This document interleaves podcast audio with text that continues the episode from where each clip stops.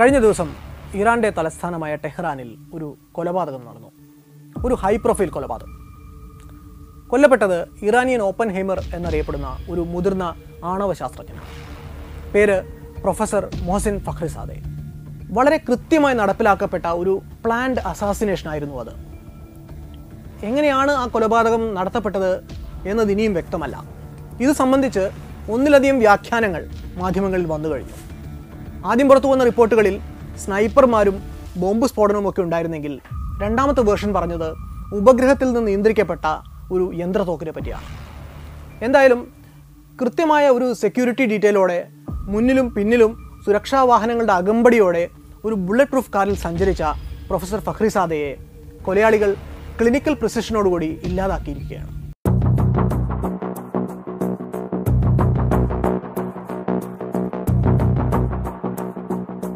Iranian atom ബോംബിന്റെ പിതാവ് എന്നറിയപ്പെട്ടിരുന്ന പ്രൊഫസർ ഫഖ്രിസാദയുടെ ഈ കൊലപാതകം.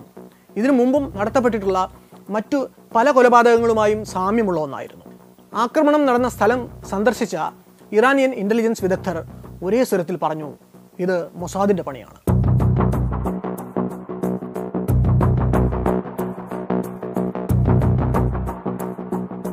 ഈ കൊലപാതകത്തിന് പിന്നിൽ ഇസ്രായേൽ ആണ് എന്ന് ഇറാനിയൻ പ്രസിഡന്റ് ഹസൻ റുഹാനി തുറന്നടിക്കുമ്പോൾ തന്നെ രണ്ടായിരത്തി പതിനെട്ടിൽ നടന്ന ഒരു സെമിനാറിൽ അമാദ് എന്ന ഇറാനിയൻ ആറ്റം ബോംബ് പദ്ധതിയുടെ അമരക്കാരൻ എന്ന് റിമെമ്പർ ദറ്റ് നെയിം എന്ന് Israel president Benjamin Netanyahu professor ഫഖ്രിസാദയുടെ പേര് എടുത്തു പറയുന്നതിന്റെ വീഡിയോ ഇപ്പോൾ സാമൂഹ്യ മാധ്യമങ്ങളിൽ വൈറലാണ്. ഈ വർഷം ജനുവരിയിൽ ഹുദ്സ് ഫോഴ്സിന്റെ തലവനായ ജനറൽ കാസിം സുലൈമാനി ഒരു ഡ്രോൺ ആക്രമണത്തിൽ കൊല്ലപ്പെട്ട ശേഷം ഇറാന് കിട്ടുന്ന രണ്ടാമത്തെ അടിയാണ് പ്രൊഫസർ ഫഖ്രിസാദയുടെ കൊലപാതകം. സിറിയൻ അതിർത്തിയിൽ വെച്ച് മുസ്ലിം ഷഹദാൻ എന്ന ഒരു ഇസ്ലാമിക് റവല്യൂഷണറി ഗാർഡ്സ് കമാൻഡർ കൂടി അജ്ഞാതമായ ഒരു പോർവിമാനത്തിൽ നിന്ന് പുറപ്പെട്ട മിസൈലിനാൽ കൊല്ലപ്പെട്ടതോടെ മേഖല ആകെ സംഘർഷഭരിതമായിരിക്കുകയാണ്.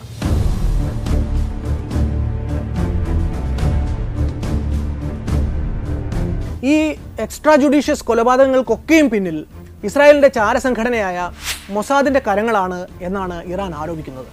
ആയിരത്തി തൊള്ളായിരത്തി ഏഴിലെ ഹേഗ് കൺവെൻഷൻ പ്രകാരം യുദ്ധത്തിനിടയിലല്ലാതെ ഒരു രാജ്യത്തിന്റെ ഔദ്യോഗിക സ്ഥാനങ്ങളിലിരിക്കുന്ന ഒരു ഉദ്യോഗസ്ഥനെയും മറ്റൊരു രാജ്യം അതിന്റെ സൈനിക ചാര സംവിധാനങ്ങൾ ഉപയോഗിച്ച് വധിക്കാൻ പാടില്ല.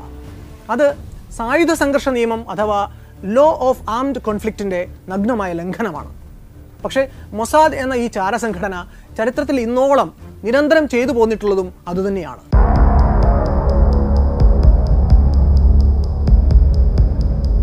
എന്താണ് ഈ മൊസാദ്? ലോകത്തിലെ ഏറ്റവും മികച്ച അഞ്ച് ചാരസംഘടനകളുടെ ഒരു ലിസ്റ്റ് എടുത്താൽ അതിൽ ഉറപ്പായിട്ടും മൊസാദിന്റെ പേരുമുണ്ടാവും കഷ്ടിച്ച് തൊണ്ണൂറ് ലക്ഷത്തിന് താഴെ മാത്രം ജനസംഖ്യയുള്ള ഇന്ത്യയുടെ നൂറ്റമ്പതിലൊന്ന് മാത്രം വലിപ്പമുള്ള നമ്മുടെ കേരളത്തിന്റെ പാതിയോളം മാത്രം വരുന്ന ഇസ്രായേൽ എന്ന ജൂതരാജ്യത്തിന്റെ ചാരസംഘടന എന്തുകൊണ്ടാണ് ലോകത്തിലെ ഏറ്റവും പ്രഹരശേഷിയുള്ളതും രഹസ്യ സ്വഭാവമുള്ളതുമായി കണക്കാക്കപ്പെടുന്നത്? ഈ പറഞ്ഞു കേൾക്കുന്നത്ര അമാനുഷിക പരിവേഷമുള്ള ഒന്നാണോ ഈ മൊസാദ്? ഇനി പലരും ആക്ഷേപിക്കുന്നത് പോലെ ഇന്ത്യൻ പ്രധാനമന്ത്രിയെ വരെ ഉപദേശിക്കുന്നത് ഈ മൊസാദാണോ?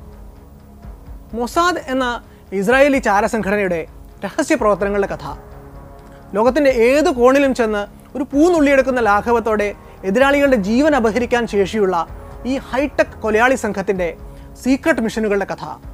അത് വല്ലാത്തൊരു കഥയാണ്.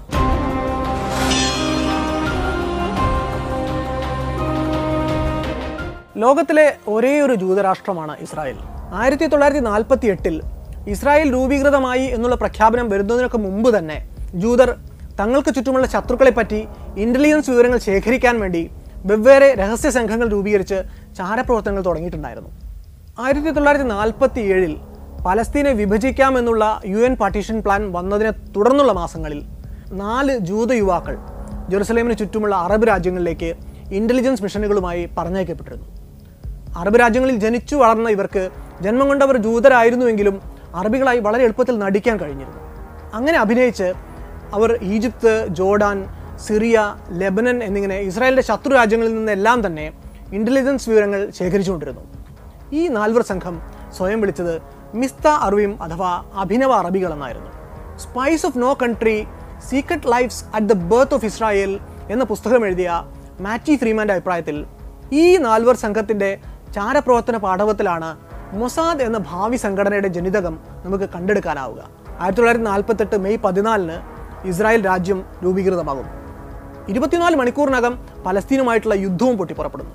പലസ്തീനോട് ആറു മാസം യുദ്ധം ചെയ്തിട്ടാണ് ഇസ്രായേലിന് തങ്ങൾ പുതുതായി പ്രഖ്യാപിച്ച രാജ്യത്തിന്റെ നിയന്ത്രണം ഏറ്റെടുക്കാൻ കഴിയുന്നത്. ആ യുദ്ധത്തിന് ശേഷമാണ് മൊസാദ് എന്ന ചുരുക്കപ്പേരിൽ അറിയപ്പെട്ടിരുന്ന മൊസാദ് മെർക്കാസി ലെ മൊദീൻ ഉലെ തഫ്കിദീം മെയു ഹാദിം എന്ന ചാരസംഘടന രൂപീകൃതമാവുന്നത്. ഹിബ്രുവിൽ അതിന്റെ അർത്ഥം central institute for intelligence and special operations എന്നായിരുന്നു.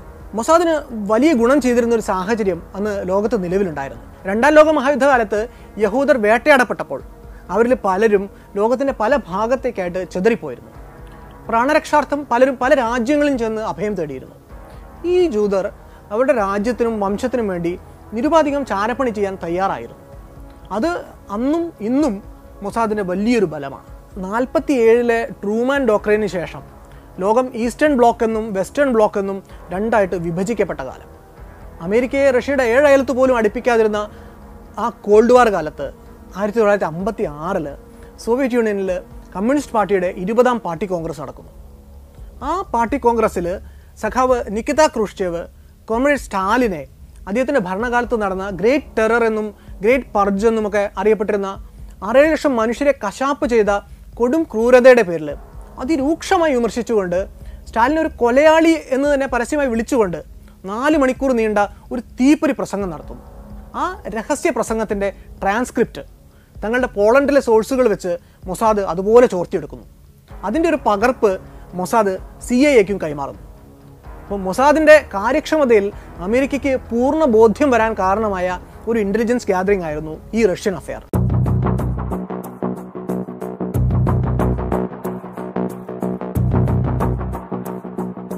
സ്ഥാപിതമായ സമയം തൊട്ട് നാല് പ്രഖ്യാപിത ലക്ഷ്യങ്ങളാണ് മൊസാദിനെ മുന്നോട്ട് നയിക്കുന്നത്. ഒന്ന് ജൂതരെ ദ്രോഹിക്കുന്നവരെ നിയമത്തിന് മുന്നിൽ കൊണ്ടുവരിക. രണ്ട് ഇസ്രായേലിനെതിരെ പ്രവർത്തിക്കുന്ന സൈനിക ശക്തികളെ നിർവീര്യമാക്കുക. മൂന്ന് ഭീകരവാദം നടത്തുന്നവർക്ക് നേരെ അതേ നാണയത്തിൽ തിരിച്ചടിക്കുക. നാല് ജൂത അഭയാർത്ഥികളെ രക്ഷപ്പെടുത്തി ഇസ്രായേലിന്റെ മണ്ണിലേക്ക് എത്തിക്കുക. ഇന്നുവരെ മൊസാദ് ചെയ്തിട്ടുള്ള എല്ലാ കൊലപാതകങ്ങളെയും ഈ നാല് തൊടിന്യായങ്ങളിൽ ഏതെങ്കിലും ഒന്നിലേക്ക് കൊണ്ടുവന്നെത്തിക്കാൻ അവർക്ക് സാധിച്ചിട്ടുണ്ട്. എങ്ങനെയാണ് മൊസാദ് ഒരാളെ കൊല്ലുന്നത്? മൊസാദ് പോലെ ഏറെ സോഫിസ്റ്റിക്കേറ്റഡ് ആയിട്ടുള്ള ഒരു ചാരസംഘടന ഒരാളെ കൊല്ലുക എന്നത് ആൾബലവും ആയുധശേഷിയും സാങ്കേതിക വിദ്യയും അടക്കമുള്ള ഒരുപാട് റിസോഴ്സുകൾ ഒരുമിച്ച് പ്രവർത്തിക്കേണ്ട ഒരു വൻ ഓപ്പറേഷനാണ്. അതിന് അതിന്റേതായിട്ടുള്ളൊരു പ്രോട്ടോക്കോൾ ഉണ്ട് അതിന് ആദ്യ ഘട്ടം എന്ന് പറയുന്നത് കൊല്ലേണ്ട വ്യക്തി നാമനിർദ്ദേശം ചെയ്യപ്പെടുക എന്നതാണ്. ആ ഒരു തീരുമാനം എടുക്കപ്പെടുക എന്നതാണ്. അങ്ങനെ ഒരു നിർദ്ദേശം സാധാരണ വരിക രാജ്യത്തെ ഏതെങ്കിലും ഇന്റലിജൻസ് ഏജൻസിയിൽ നിന്നോ അല്ലെങ്കിൽ മന്ത്രിസഭയിൽ നിന്നോ ഒക്കെ ആയിരിക്കും. പ്രോട്ടോക്കോളിന്റെ രണ്ടാമത്തെ ഘട്ടം കൊലപാതകത്തിന്റെ ഫീസിബിലിറ്റി സ്റ്റഡി അഥവാ സാധ്യതാ പഠനമാണ്.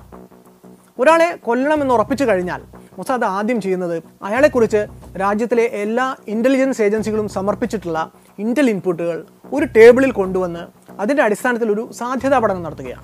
കൊല്ലാൻ ലോക്ക് ചെയ്ത ആളെ കൊല്ലുക സാധ്യമാണോ? സാധ്യമാണെങ്കിൽ അയാൾ എവിടെ വെച്ച് എപ്പോൾ എങ്ങനെ എന്തായുധം ഉപയോഗിച്ച് കൊല്ലുന്നതാണ് ഉത്തമം എന്നൊക്കെയുള്ള കാര്യങ്ങളിൽ ചർച്ചകൾ നടക്കുന്നു. ഈ ഫീസിബിലിറ്റി സ്റ്റഡി കഴിഞ്ഞാൽ അതിന്റെ കണ്ടെത്തലുകൾ അവർ വരാഷ് എന്നു പേരുള്ള രാജ്യത്തെ എല്ലാ ഇന്റലിജൻസ് ഏജൻസികളുടെയും തലവന്മാർ അംഗങ്ങളായിട്ടുള്ള കമ്മിറ്റിയിൽ അവതരിപ്പിക്കും. ഈ ഉന്നതാധികാര കമ്മിറ്റി ഈ ഓപ്പറേഷന് വേണ്ടി എല്ലാവിധ മാർഗനിർദ്ദേശങ്ങളും കൊടുക്കും. പക്ഷേ ഈ കമ്മിറ്റിക്കും ഈ കൊലപാതകത്തിന് അന്തിമ അനുമതി കൊടുക്കാനുള്ള അധികാരമില്ല. മൊസാദിന്റെ ഇന്ന് വരെയുള്ള എല്ലാ കൊലപാതകങ്ങളും ഇസ്രായേൽ പ്രധാനമന്ത്രിയുടെ നേരിട്ടുള്ള ഉത്തരവിന്റെ പുറത്താണ് നടപ്പിലാക്കപ്പെട്ടിട്ടുള്ളത്. ഇങ്ങനെ പ്രധാനമന്ത്രിയിൽ നിന്ന് അന്തിമ അനുമതി കിട്ടിക്കഴിഞ്ഞാൽ സംഗതി വീണ്ടും മൊസാദിന്റെ കോർട്ടിലേക്ക് വരും. ഈ ഘട്ടത്തിലാണ് മൊസാദിന്റെ അണ്ടർ കവർ ഓപ്പറേഷൻസ് ബ്രാഞ്ചായ സിസേറിയ കാര്യങ്ങൾ ഏറ്റെടുക്കുന്നത്. സിസേറിയയുടെ പണി ടാർഗറ്റിനെ കുറിച്ചുള്ള റിയൽ ടൈം ഇന്റൽ ശേഖരിക്കലാണ്. ലഭ്യമായിട്ടുള്ള എല്ലാ സാങ്കേതിക വിദ്യയും പ്രയോജനപ്പെടുത്തിക്കൊണ്ടുള്ള സർവൈലൻസിലൂടെ അവർ വേണ്ടത്ര വിവരങ്ങൾ ഇരയെപ്പറ്റി ശേഖരിക്കും. അത് കിട്ടിക്കഴിഞ്ഞാൽ അവിടെ നിന്ന് കാര്യങ്ങൾ സിസേരിയയുടെ തന്നെ ഒരു സ്പെഷ്യലൈസ്ഡ് പ്രൊഫഷണൽ കില്ലിംഗ് ഡിപ്പാർട്ട്മെന്റായ കിഡോണിലേക്ക് എത്തുന്നു.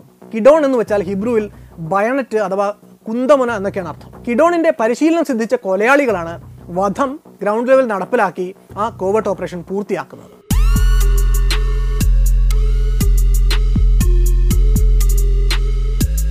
അറുപതുകളുടെ തുടക്കത്തോടെ തന്നെ ഈജിപ്തിലും സിറിയയിലുമൊക്കെ തങ്ങളുടെ കീ ഓപ്പറേറ്റീവ്സിനെ പ്രതിഷ്ഠിക്കാൻ ഇസ്രായേലിന് കഴിഞ്ഞിട്ടുണ്ടായിരുന്നു. വുൾഫ്ഗാങ് ലോഡ്സ് ഏലി കോഹൻ എന്നിങ്ങനെ പല പ്രസിദ്ധ ചാരന്മാരും അക്കാലത്ത് മൊസാദിനു വേണ്ടി അറുപത്തൊന്നിനും അറുപത്തഞ്ചിനും ഇടയ്ക്ക് സിറിയയിൽ നിന്നും ഈജിപ്തിൽ നിന്നും ജോർദാനിൽ നിന്നുമൊക്കെ വിലപ്പെട്ട പല ഇന്റലിജൻസ് വിവരങ്ങളും മൊസാദിന് ചോർത്തി കൊടുത്തിരുന്നു. ഈ കൂട്ടത്തിൽ എലി കോഹൻ പിന്നീട് പിടിക്കപ്പെട്ട് തൂക്കിലേറ്റപ്പെടുന്നുണ്ടെങ്കിലും അയാൾ വഴി കിട്ടിയ നിർണായകമായ കുറേ ഇന്റലിജൻസ് വിവരങ്ങൾ പിന്നീട് യുദ്ധമുണ്ടായ സമയത്ത് ഇസ്രായേലിനെ വലിയ തോതിൽ സഹായിച്ചിട്ടുണ്ട്. ഈ ഇന്റലിജൻസ് വിവരങ്ങൾ എങ്ങനെയാണ് ഇസ്രായേലിന് പ്രയോജനപ്പെട്ടത് എന്നതിന്റെ ഏറ്റവും നല്ല ഉദാഹരണമാണ് ഇസ്രായേലും അയൽരാജ്യങ്ങളായ ജോർദാൻ സിറിയ ഈജിപ്ത് എന്നിവരും തമ്മിൽ നടന്ന ആയിരത്തി തൊള്ളായിരത്തി അറുപത്തേഴിലെ അതിനിർണായകമായ സിക്സ് ഡേ വാർ അറുപത്തേഴ് ജൂൺ അഞ്ചിന് രാവിലെ ആയിരുന്നു ആ യുദ്ധം തുടങ്ങുന്നത്. മൊസാദ് നേരത്തെ ശേഖരിച്ചു കൊടുത്ത വിവരങ്ങളുടെ ബലത്തിൽ അന്ന് രാവിലെ ഇസ്രായേലി വ്യോമസേന ഈജിപ്തിനെതിരെ നടത്തിയ എയർ സ്ട്രൈക്ക് വളരെ മാരകമായ ഒന്നായിരുന്നു. എന്തൊക്കെയാണ് ആ നിർണായകമായ വിവരങ്ങൾ എന്നല്ലേ? ഒന്ന് രാവിലെ ഏഴരയ്ക്കും എട്ടിനും ഇടയിൽ ഈജിപ്ഷ്യൻ റഡാർ ഓപ്പറേറ്റർമാർ അവരുടെ ഷിഫ്റ്റിന്റെ അവസാനത്തോടടുക്കും. ആ സമയത്ത് അവർ ആകെ ക്ഷീണിച്ചിരിക്കും. രണ്ട് എയർ ക്രൂ പ്രാതൽ കഴിക്കുന്ന സമയമാണത്. മൂന്ന് ഫൈറ്റർ ജെറ്റുകൾ മെയിന്റനൻസ് എഞ്ചിനീയർമാരെ ഇൻസ്പെക്ഷൻ കാത്ത് ഹാങ്ങറുകളിൽ വിശ്രമിക്കുന്ന സമയമാണ്. നാല് ഈ സമയത്ത് മിക്കവാറും സൈനിക മേധാവികളെല്ലാം തന്നെ കെയ്റോയിലെ ട്രാഫിക്കിൽ കുടുങ്ങിക്കിടക്കുകയായിരിക്കും ആക്രമണം തുടങ്ങി വെറും മൂന്നേ മൂന്ന് മണിക്കൂർ നേരം കൊണ്ട് ഇസ്രായേൽ അന്ന് ഈജിപ്തിന് ആകെ ഉണ്ടായിരുന്ന മുന്നൂറ്റി നാൽപ്പത് ഫൈറ്റർ ജെറ്റുകളിൽ മുന്നൂറെണ്ണവും ബോംബിട്ട് തകർത്തു കളഞ്ഞു. അങ്ങനെ തിരിച്ചൊരു വ്യോമാക്രമണത്തിനുള്ള ഈജിപ്തിന്റെ ശേഷി തച്ചുടച്ച ശേഷം ആകാശത്ത് റോന്തു ചുറ്റി നടന്നുകൊണ്ട് ഈജിപ്തിന്റെ സകല സൈനിക സംവിധാനങ്ങളെയും ഒന്നൊന്നായിട്ട് ഇസ്രായേലി പോർവിമാനങ്ങൾ അന്ന് ബോംബിട്ട് നശിപ്പിച്ചു. ഒരു ലക്ഷത്തോളം വരുന്ന ഈജിപ്ഷ്യൻ സൈന്യത്തെ വെറും നാല് ദിവസം കൊണ്ട് ഇസ്രായേൽ തോൽപ്പിച്ചു കളഞ്ഞു. സിറിയൻ സൈന്യത്തെയും അതേ വേഗത്തിൽ തന്നെ ഇസ്രായേൽ തറപറ്റിച്ചു. അഞ്ചാം ദിവസം അവർ ഗോലാൻ കുന്നുകൾക്ക് മേലെ തങ്ങളുടെ ആധിപത്യം സ്ഥാപിച്ചു. സിക്സ് ഡേ വാറിലെ ഇസ്രായേലിന്റെ വിജയത്തിന് പ്രധാന കാരണം മൊസാദ് ശേഖരിച്ചു കൊടുത്ത ഇന്റലിജൻസ് വിവരങ്ങൾ തന്നെയായിരുന്നു.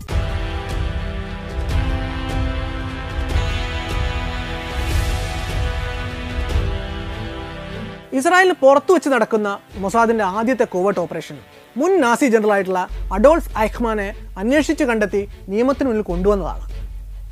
രണ്ടാം ലോക മഹായുദ്ധകാലത്ത് ഹിറ്റ്ലറുടെ ഫൈനൽ സൊല്യൂഷൻ അപ്പടി പിന്തുടർന്ന് ലക്ഷക്കണക്കിന് പേരെ ഗ്യാസ് ചേമ്പറിലേക്ക് കശാപ്പിന് അയക്കാനുള്ള ഉത്തരവിൽ ഒപ്പുവെച്ചത് ജനറൽ ഐക്മാൻ നേരിട്ടായിരുന്നു. രണ്ടാം ലോക മഹായുദ്ധം അവസാനിച്ച സമയത്ത് യൂറോപ്പിലുണ്ടായ രാഷ്ട്രീയ അനിശ്ചിതാവസ്ഥ മുതലെടുത്ത് ഐഹ്മാൻ സൂത്രത്തിൽ ജർമ്മനി നിന്ന് കടന്നു കളയുന്നു. ലോകത്തിലെ ഒരു ചാരസംഘടനയുടെയും പോലീസിന്റെയും ഒന്നും കണ്ണിൽപ്പെടാതെ അയാൾ ജനക്കൂട്ടത്തിലേക്ക് അലിഞ്ഞു ചേരുന്നു. പിന്നീട് കുറേ കാലത്തേക്ക് ഐഹ്മാനെ പറ്റി ആരും ഒന്നും അറിഞ്ഞില്ല. ലോകം മുഴുവനുള്ള രഹസ്യ പോലീസ് സേനകൾ ഐഹ്മാനെ വിചാരണ ചെയ്യാൻ വേണ്ടി തെരഞ്ഞുകൊണ്ടിരിക്കുമ്പോൾ അയാൾ റിച്ചാർഡ് ക്ലെമന്റ് എന്നുള്ള പേരിൽ ഒരു കള്ളപ്പേരിൽ അർജന്റീനയിലേക്ക് കടന്നിട്ടുണ്ടായിരുന്നു. പതിനഞ്ച് വർഷത്തിന് ശേഷം ഐഹ്മാനെ മൊസാദിന്റെ ചാരക്കണ്ണുകൾ തപ്പിപ്പിടിക്കുന്നു. ഇയാൾ അർജന്റീനയിലുണ്ട് എന്ന് കണ്ടെത്തിയ ശേഷം മൊസാദ് ഒരു എട്ടംഗ സംഘത്തെ പറഞ്ഞയച്ച് ആരും അറിയാതെ അയാളെ അവിടെ നിന്ന് പൊക്കുന്നു. മൊസാദിന് വേണമെങ്കിൽ അവിടെ വെച്ച് തന്നെ ഐഹ്മാനെ തട്ടാമായിരുന്നു. അതായിരുന്നു സേഫ്. പക്ഷേ ഐഖ്മാനെ തങ്ങളുടെ ജനങ്ങൾക്ക് മുന്നിലെത്തിച്ച് വിചാരണ ചെയ്യുക എന്നത് മൊസാദ് ഒരു അഭിമാന പ്രശ്നമായിട്ട് ഏറ്റെടുത്ത ഒന്നായിരുന്നു. അതിനുവേണ്ടി അവർ അർജന്റീൻ മണ്ണിലേക്ക് തങ്ങളുടെ സ്ക്വാഡിനെ പറഞ്ഞയച്ച് ആ രാജ്യത്തെ രഹസ്യ പോലീസിനെയും എമിഗ്രേഷനെയും ഒക്കെ വെട്ടിച്ച് ഒടുവിലൊരു ഇസ്രായേലി എയർലൈൻ ഫ്ലൈറ്റ് അറ്റൻഡന്റിന്റെ വേഷം കെട്ടിച്ച് അയാൾ ജനറൽ ഐഹ്മാനെ തിരിച്ച് ഇസ്രായേലിലേക്ക് കടത്തി. അടുത്ത ദിവസം ഈ വാർത്ത ലോകമറിഞ്ഞതോടെ അത് മാധ്യമങ്ങളിൽ വലിയ ചർച്ചയായി. എട്ട് മാസം നീണ്ടുവന്ന വിചാരണയ്ക്ക് ശേഷം ഇസ്രായേൽ ജനറൽ ഐഖ്മാനെ തൂക്കിക്കൊന്നു. ഈ ഒരു ക്ലാൻഡസ്റ്റിൻ ഓപ്പറേഷൻ അന്താരാഷ്ട്ര തലത്തിൽ മൊസാദിന്റെ ഖ്യാതി ഏറെ വർദ്ധിപ്പിച്ച ഒന്നാണ്. അറുപതുകളിൽ ഇസ്രായേൽ നടത്തിയ മറ്റൊരു സീക്രട്ട് ഓപ്പറേഷനാണ് ഓപ്പറേഷൻ ഡയമണ്ട് എന്ന് പറയുന്നത്. അന്ന് ഇസ്രായേലിന്റെ ശത്രുരാജ്യങ്ങളൊക്കെ ഉപയോഗിച്ചിരുന്നത് റഷ്യൻ നിർമ്മിത മിഗ് വിമാനങ്ങളായിരുന്നു. ഇസ്രായേൽ ഉപയോഗിച്ചിരുന്നത് ഫ്രഞ്ച് മെയ്ഡ് മിറാഷ് വിമാനങ്ങളും. അപ്പം മിഗ് ട്വന്റി വൺ വിമാനങ്ങളുടെ ശേഷിയും ദൗർബല്യവും തങ്ങളുടെ പൈലറ്റുകളെ ബോധ്യപ്പെടുത്താൻ വേണ്ടി എങ്ങനെയെങ്കിലും ഒരു മിഗ് വിമാനം സ്വന്തമാക്കുക എന്ന ലക്ഷ്യത്തോടെയാണ് അന്ന് ഓപ്പറേഷൻ ഡയമണ്ട് നടത്തപ്പെട്ടത്. ഈ ലക്ഷ്യം വെച്ച് ആയിരത്തി തൊള്ളായിരത്തി അറുപത്തി ആറ് ഓഗസ്റ്റിൽ അവർ ഈജിപ്ഷ്യൻ എയർഫോഴ്സിലെ ഒരു പൈലറ്റിനെ ഇസ്രായേലിന്റെ പക്ഷത്തേക്ക് ചാടിച്ച് അയാളെ കൊണ്ട് ഡിഫക്റ്റ് ചെയ്യിച്ച് ഈജിപ്ഷ്യൻ എയർഫോഴ്സിന്റെ ഒരു മിഗ് ട്വന്റി വൺ വിമാനം ഇസ്രായേലിലേക്ക് പറത്തിക്കൊണ്ടുവന്ന് അവിടെ ലാൻഡ് ചെയ്യിച്ചു. അതിനുശേഷം ഇസ്രായേലി ടെസ്റ്റ് പൈലറ്റുകളെ കൊണ്ട് ഈ മിഗ് ട്വന്റി വൺ വിമാനം പറത്തിച്ച് വളരെ അമൂല്യമായ കുറേ സാങ്കേതിക വിവരങ്ങൾ അവർ സംഘടിപ്പിച്ചു.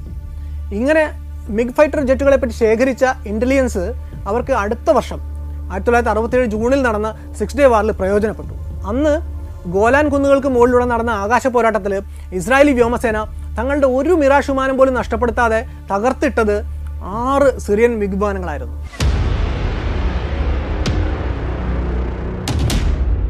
അടുത്ത ഓപ്പറേഷൻ നടന്നത് ആയിരത്തി തൊള്ളായിരത്തി എഴുപത്തി രണ്ടിലായിരുന്നു പി എൽ ഒയുടെ മിലിറ്റന്റ് ഫോഴ്സ് ആയിട്ടുള്ള ബ്ലാക്ക് സെപ്റ്റംബർ ഓർഗനൈസേഷന്റെ തീവ്രവാദികൾ ആയിരത്തി തൊള്ളായിരത്തി എഴുപത്തിരണ്ട് സെപ്റ്റംബർ അഞ്ചിന് മ്യൂണിക് ഒളിമ്പിക്സ് വില്ലേജിലെ ഇസ്രായേലി കായിക താരങ്ങൾ താമസിച്ചിരുന്ന അപ്പാർട്ട്മെന്റിലേക്ക് സായുധരായിട്ട് നുഴഞ്ഞു കയറുന്നു. രാവിലെ നാലര മണിക്ക് വില്ലേജ് ഉറങ്ങി കിടക്കുന്ന സമയത്ത് എട്ട് തീവ്രവാദികൾ ആ വില്ലേജിന്റെ രണ്ടര മീറ്റർ ഉയരമുള്ള മതിൽ ചാടി അകത്തു വരുന്നു.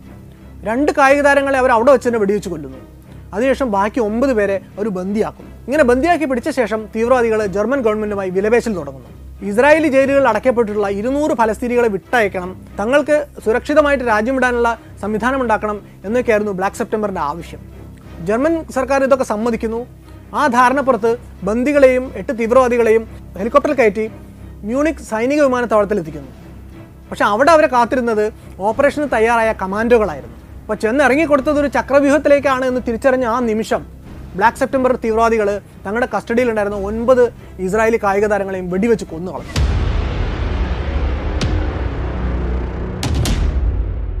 പിന്നീട് ജർമ്മൻ കമാൻഡോകൾ ഈ തീവ്രവാദികളെയും വെടിവെച്ച് കൊന്നുവെങ്കിലും ഒരു ബന്ദിയെ പോലും ജീവനോടെ രക്ഷപ്പെടുത്താൻ കഴിയാതെ പോയ ആ ജർമ്മൻ കമാൻഡോ ഓപ്പറേഷൻ ഒരു വൻ പരാജയമായിരുന്നു.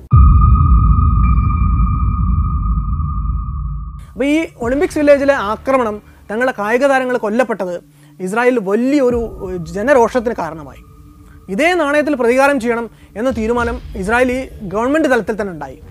അന്നത്തെ പ്രധാനമന്ത്രി ഗോൾഡ മേയർ അധ്യക്ഷയായി ഇതിനുവേണ്ടി കമ്മിറ്റി എക്സ് എന്ന പേരിൽ ഒരു കമ്മിറ്റി തന്നെ രൂപീകരിക്കപ്പെടുന്നു.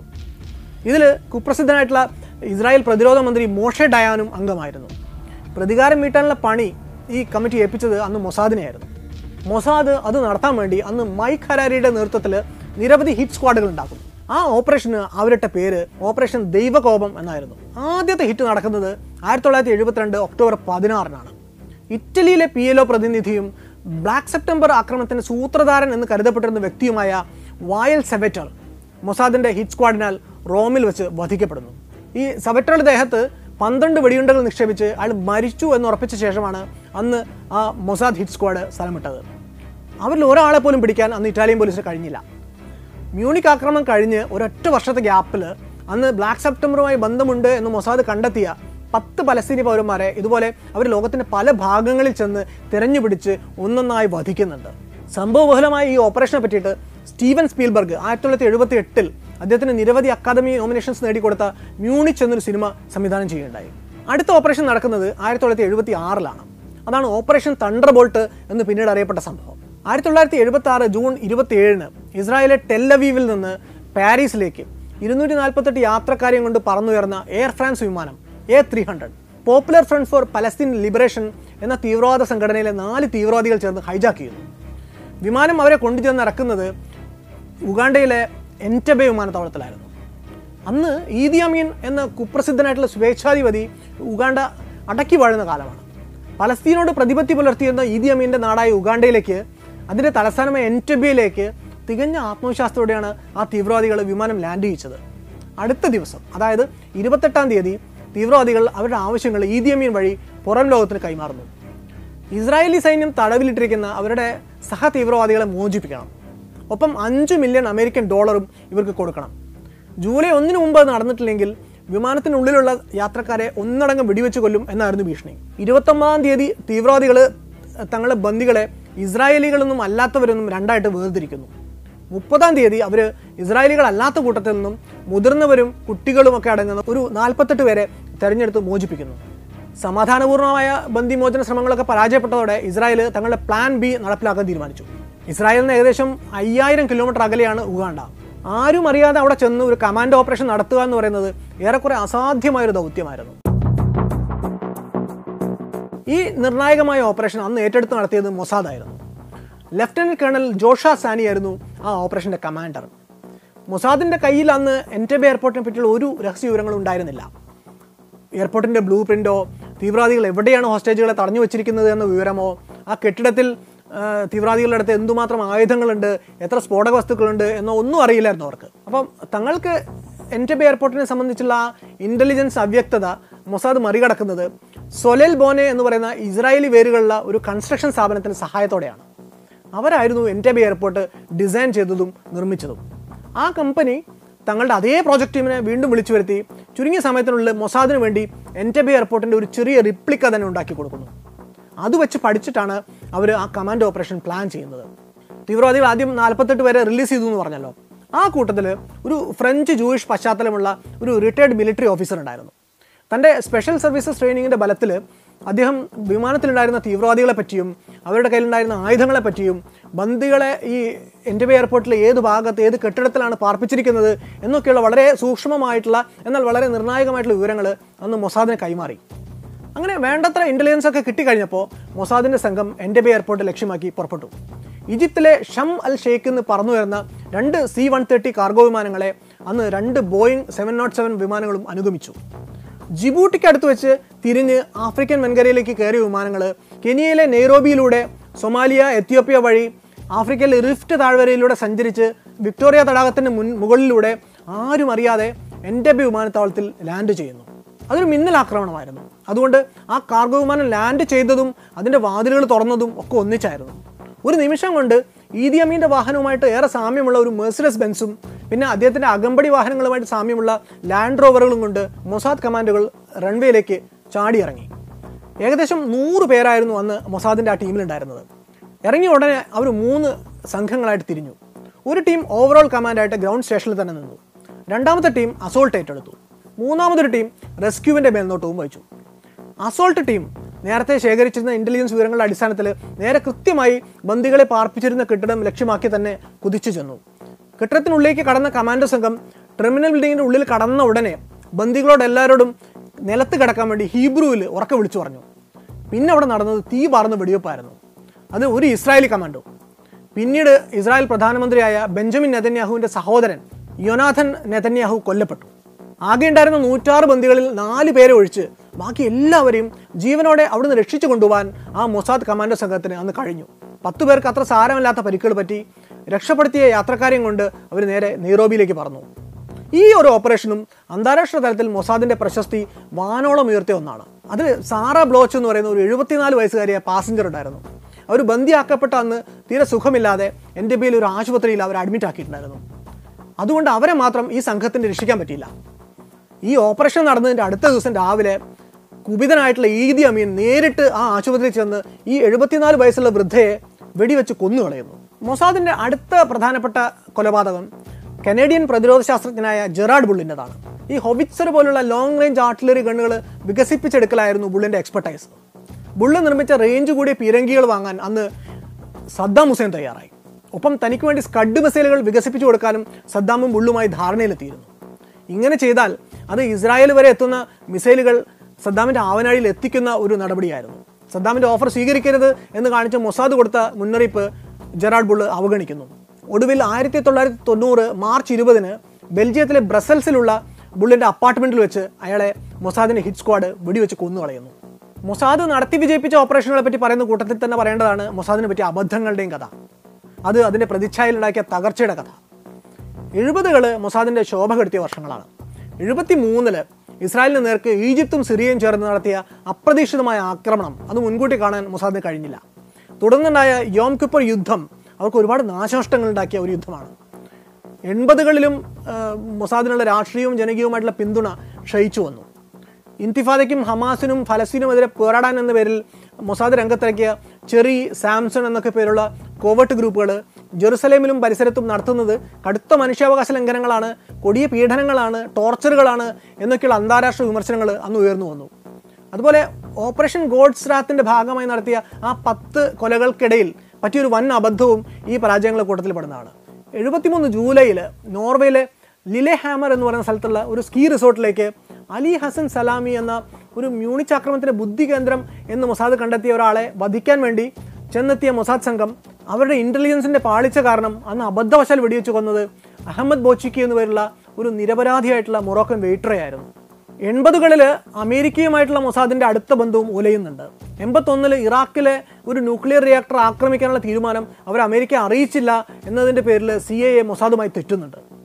അതിനു പിന്നാലെ എൺപത്തിനാലിൽ മൊസാദിന് വേണ്ടി അമേരിക്കൻ നാവിക രഹസ്യങ്ങൾ ചോർത്തി എന്ന പേരിൽ ജൊനാഥൻ പോളാഡ് എന്നൊരു അമേരിക്കൻ ഇന്റലിജൻസ് അനലിസ്റ്റ് അറസ്റ്റിലാകുന്നതോടെ ആ ബന്ധം കൂടുതൽ വഷളാവും ഇന്ന് ലോകത്തിലെ ചാരസംഘടനകളിൽ ഏറ്റവും കുപ്രസിദ്ധവും ഏറ്റവും രഹസ്യമയവുമായ പ്രവർത്തനം മൊസാദിന്റെ തന്നെയാണ്. പ്രതികാര കൊലകൾക്കും മറ്റു രാജ്യങ്ങളിലെ ഗവൺമെന്റുകളിൽ വരെ ചാരന്മാരെ പ്രതിഷ്ഠിക്കുന്നതിലും ചോദ്യം ചെയ്യാൻ വേണ്ടി കൊടിയ പീഡനങ്ങൾ ഏൽപ്പിക്കുന്നതിലും ഒക്കെ അവർ കുപ്രസിദ്ധരാണ്. പല ഗവൺമെന്റുകളുടെയും ആഭ്യന്തര വിദേശ പോളിസികൾ ഡിസൈൻ ചെയ്തു കൊടുക്കുന്നതിൽ വരെ മൊസാദിന് പങ്കുണ്ട് എന്നാണ് ഇപ്പോൾ പരസ്യമായി വിശ്വസിക്കപ്പെടുന്നത്. ഇന്ന് നിരവധി ഭൂസ്ഥിര ഉപഗ്രഹങ്ങൾ മൊസാദിന് വേണ്ടി തുറന്നു പിടിച്ച ചാരക്കണ്ണുകളുമായിട്ട് ബഹിരാകാശത്ത് നിന്ന് ഭൂതലത്തെ ഉറ്റുനോക്കുന്നുണ്ട്. ഭൂമിയിലൂടെ നടന്നു പോകുന്ന ഒരാളെ വരെ ലക്ഷ്യമിടാനും പിന്തുടരാനുമുള്ള കഴിവ് അവയ്ക്കുണ്ട്. അതുപോലെ എൻ എസ് ഒ ഗ്രൂപ്പിന്റെ പെഗാസസ് എന്ന് പറയുന്ന malware WhatsApp S M S phone call അങ്ങനെ എന്തിലൂടെയും നമ്മുടെ ഫോണിലും കമ്പ്യൂട്ടറിലും സി സി ടി ശൃംഖലയിലും വരെ നുഴഞ്ഞു കയറി നമ്മുടെ വ്യക്തിവിവരങ്ങളെ ചോർത്തിയെടുക്കാൻ മൊസാദിനെ സഹായിക്കുന്നുണ്ട്. അതേസമയം മറ്റ് ഏജൻസികളെ വെച്ച് നോക്കിയാൽ മൊസാദിന്റെ ആൾബലം താരതമ്യേന കുറവ് തന്നെയാണ്. ഇരുപതിനായിരത്തോളം പേരാണ് സി ഐ എ എന്ന് പറയുന്ന സംഘടനയിൽ ഏജന്റുമാരായിട്ടുള്ളത്. അത് വെച്ച് നോക്കുമ്പോൾ ലോകത്തിന്റെ എല്ലാ ഭാഗങ്ങളിലുമായിട്ട് ആകെ രണ്ടായിരത്തിൽ താഴെ മാത്രം ഏജന്റുമാരുള്ള മൊസാദിന്റെത് വളരെ കാര്യക്ഷമമായ രീതിയിൽ പ്രവർത്തിക്കുന്ന ഒരു ചാരസംഘമാണ്.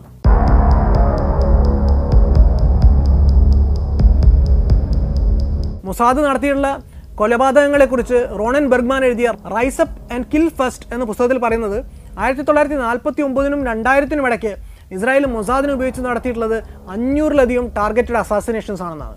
എന്നാൽ ഇതേ മൊസാദ് രണ്ടായിരത്തിനും രണ്ടായിരത്തി പതിനെട്ടിനും ഇടയിൽ മാത്രം കൊന്നു തള്ളിയിട്ടുള്ളത് ആയിരത്തി എണ്ണൂറിലധികം ശത്രുക്കളെയാണ്. മുമ്പൊക്കെ ആരെങ്കിലും മൊസാദിന് തങ്ങളുടെ സംഘത്തെ വിട്ട് കൊല്ലണമെങ്കിൽ പോലും ആഴ്ചകളുടെയും മാസങ്ങളുടെയും തയ്യാറെടുപ്പ് വേണ്ടി വന്നിരുന്നു മൊസാദിന്.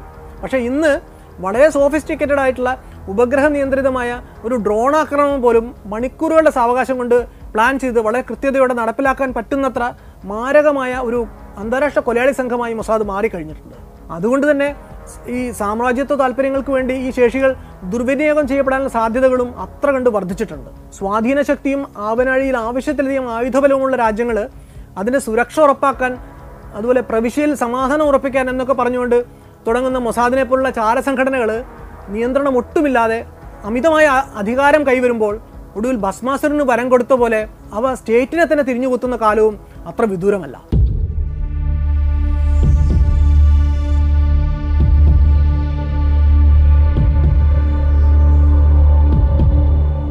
മറ്റൊരു വല്ലാത്ത കഥയുമായി ഇനിയും വരാം.